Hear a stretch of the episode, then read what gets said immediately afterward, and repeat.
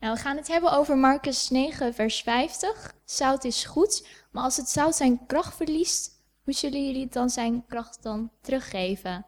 Dit zegt Jezus tegen zijn leerlingen. Zout in het Oude Testament. Ik heb uh, opgezocht wat zout in het Oude Testament betekent. Ik kwam achter twee dingen. Als eerste een teken van een verbond. 2 Kronieken 13, vers 5. U zou toch moeten weten dat de Heer, de God van Israël, het koningschap over Israël voor eeuwig aan David en zijn nakomelingen heeft gegeven. In één met zout bekrachtigd verbond. Het was in die tijd gewoon om bij het maken van een afspraak zout te geven, als teken van de eeuwige levensduur van het contract. En als tweede, zout bij het offer. In Leviticus 2, vers 13 staat er: Aan elk graanoffer moet zout worden toegevoegd, het zout als teken voor het verbond. Met jullie God mag bij het graanoffer niet ontbreken. Ook aan de andere offers moet zout worden toegevoegd. Zoals we net in, zoals we net in Marcus 9, vers 50 lazen, zegt Jezus tegen zijn leerlingen: Zout is goed, maar als het zijn kracht verliest, hoe zullen jullie het zijn kracht dan weer teruggeven? Hij zegt dat tegen zijn discipelen omdat hij weet hoe belangrijk zout was voor de mensen in die tijd. Wanneer je zout lang in een pot bewaart, dan gaat het klonteren. Vooral als er vocht bij komt, dan wordt de zoutpot uiteindelijk één zoutklont. Als het, als het zout, het zout dat bedoeld was om het eten extra smaak en karakter te geven, kan je dan net zo goed weggooien, want het, het, is, het, het is zijn kracht verloren.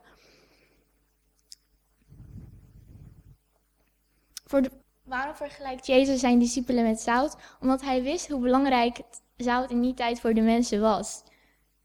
De boodschap aan zijn discipelen is dus om, om zich te onderscheiden, om de, om de zwakke en de kwetsbare te dienen en zich ver weg te houden van alles wat de kracht van het zout, dus de kenmerken van een gelovige, kan bedreigen. Wanneer je de zout lang in een pot bewaart, dan gaat het klonteren, vooral als er vocht bij komt. Dan wordt de zoutpot uiteindelijk één zoutklont. Het, wordt het zout dat bedoeld was om het eten extra smaak te geven en karakter, is niet meer te gebruiken. In Matthäus 5, vers 13 lezen we, zegt Jezus tegen zijn leerlingen, jullie zijn het zout van de aarde, maar als het zout zijn smaak verliest, hoe kan het dan weer zout gemaakt worden? Het dient nergens meer voor, het, het wordt weggegooid en vertrapt. Het is belangrijk dat we beseffen dat Jezus niet gezegd heeft dat we het zout der aarde moeten worden, maar dat we het zout der aarde zijn. Dat is, dat is niet alleen een feitelijke vaststelling, maar dat houdt ook een bepaalde verantwoordelijkheid in. Vergelijk het dus maar met een baas van een bedrijf. Als je een baas bent, dan is dat niet alleen een feitelijke vaststelling, maar dan heb je ook een bepaald verantwoordelijkheid. Dan ga je niet proberen om de baas te zijn, maar je gedraagt je er ook naar. Wat mag ook van je worden verwacht? Je bent het zout der aarde.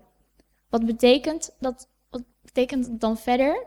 Nou, in ieder geval zijn we hiermee dan een uh, herinnering aan Gods verbond, maar ook smaakmakers in de samenleving.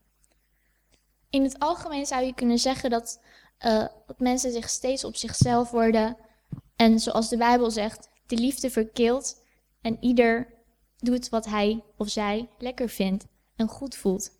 Waarom nog naar de kerk gaan als je ook lekker kan uitslapen? Of waarom de waarheid vertellen als je ook met een leugen ergens onderuit kan komen. Het gevaar is dat we het maar amper meer in de gaten hebben. Je wordt op den duur een zoutklont en iedereen om je heen doet hetzelfde. Een christen moet juist en mag juist een andere houding laten zien door wel trouw te zijn aan God en aan elkaar. De meeste van jullie weten vast dat uh, vrouwen goed kunnen praten. Misschien niet nu. en het liefst over elkaar. Weet je wat zij nou weer heeft gedaan? Of weet je wat, wat, wat zij nou weer heeft uitgespookt? Uh, ik heb een tijdje gehad dat ik in een groepje op school zat. waar elke pauze wel over iemand werd geroddeld. Ik vond het grappig. En ik, uh, ja, ik was het ook gewoon met ze eens. Zij was niet altijd leuk. Hierbij wil ik je een voorbeeld geven. Stel je nou eens voor. Hierbij wil ik je een voorbeeld geven. Stel je nou eens voor dat jij het zout bent. Je merkt dat je op een plek staat waar, je, waar makkelijk vocht bij komt. Waar je na een tijdje als een, zout, een zoutklont kunt worden.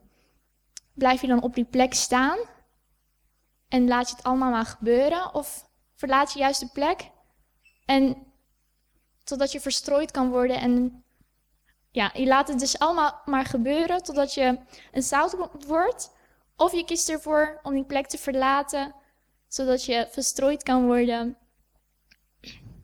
en een toevoeging kan zijn aan iets waar, waar mensen wat aan kunnen hebben. Ik heb ervoor gekozen om de plek te verlaten, dus niet meer met de roddels bezig te houden. Het hoort niet bij mij. Maar misschien sta jij nu nog op de plek waar het vochtje al te pakken heeft. Waar de duivel denkt, hmm, nou heb ik hem te pakken. Ik heb het nu echt comfortabel voor hem gemaakt.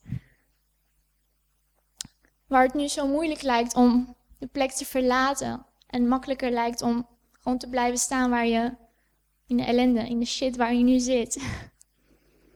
Maar het is niet te laat. Je bent het zout der aarde.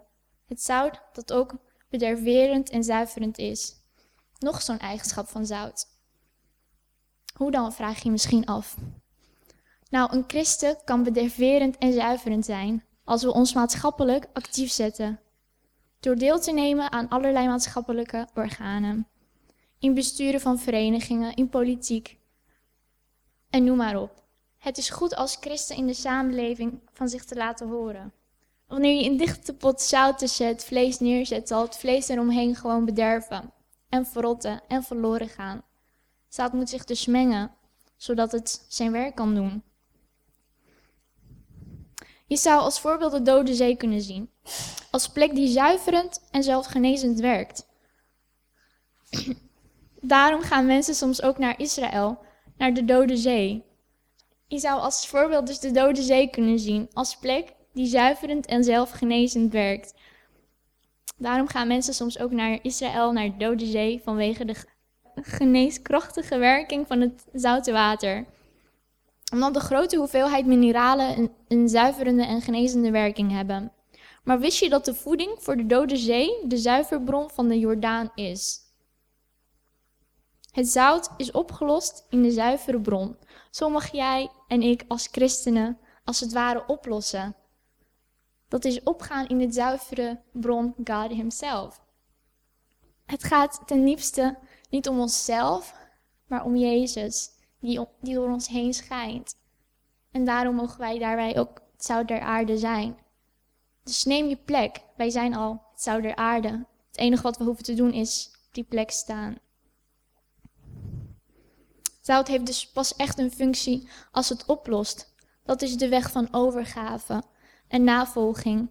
Jezelf dus echt helemaal leren overgeven aan God. En steeds weer tegen hem zeggen van, Heer, hier ben ik. En hier ben ik weer. En alweer. ja.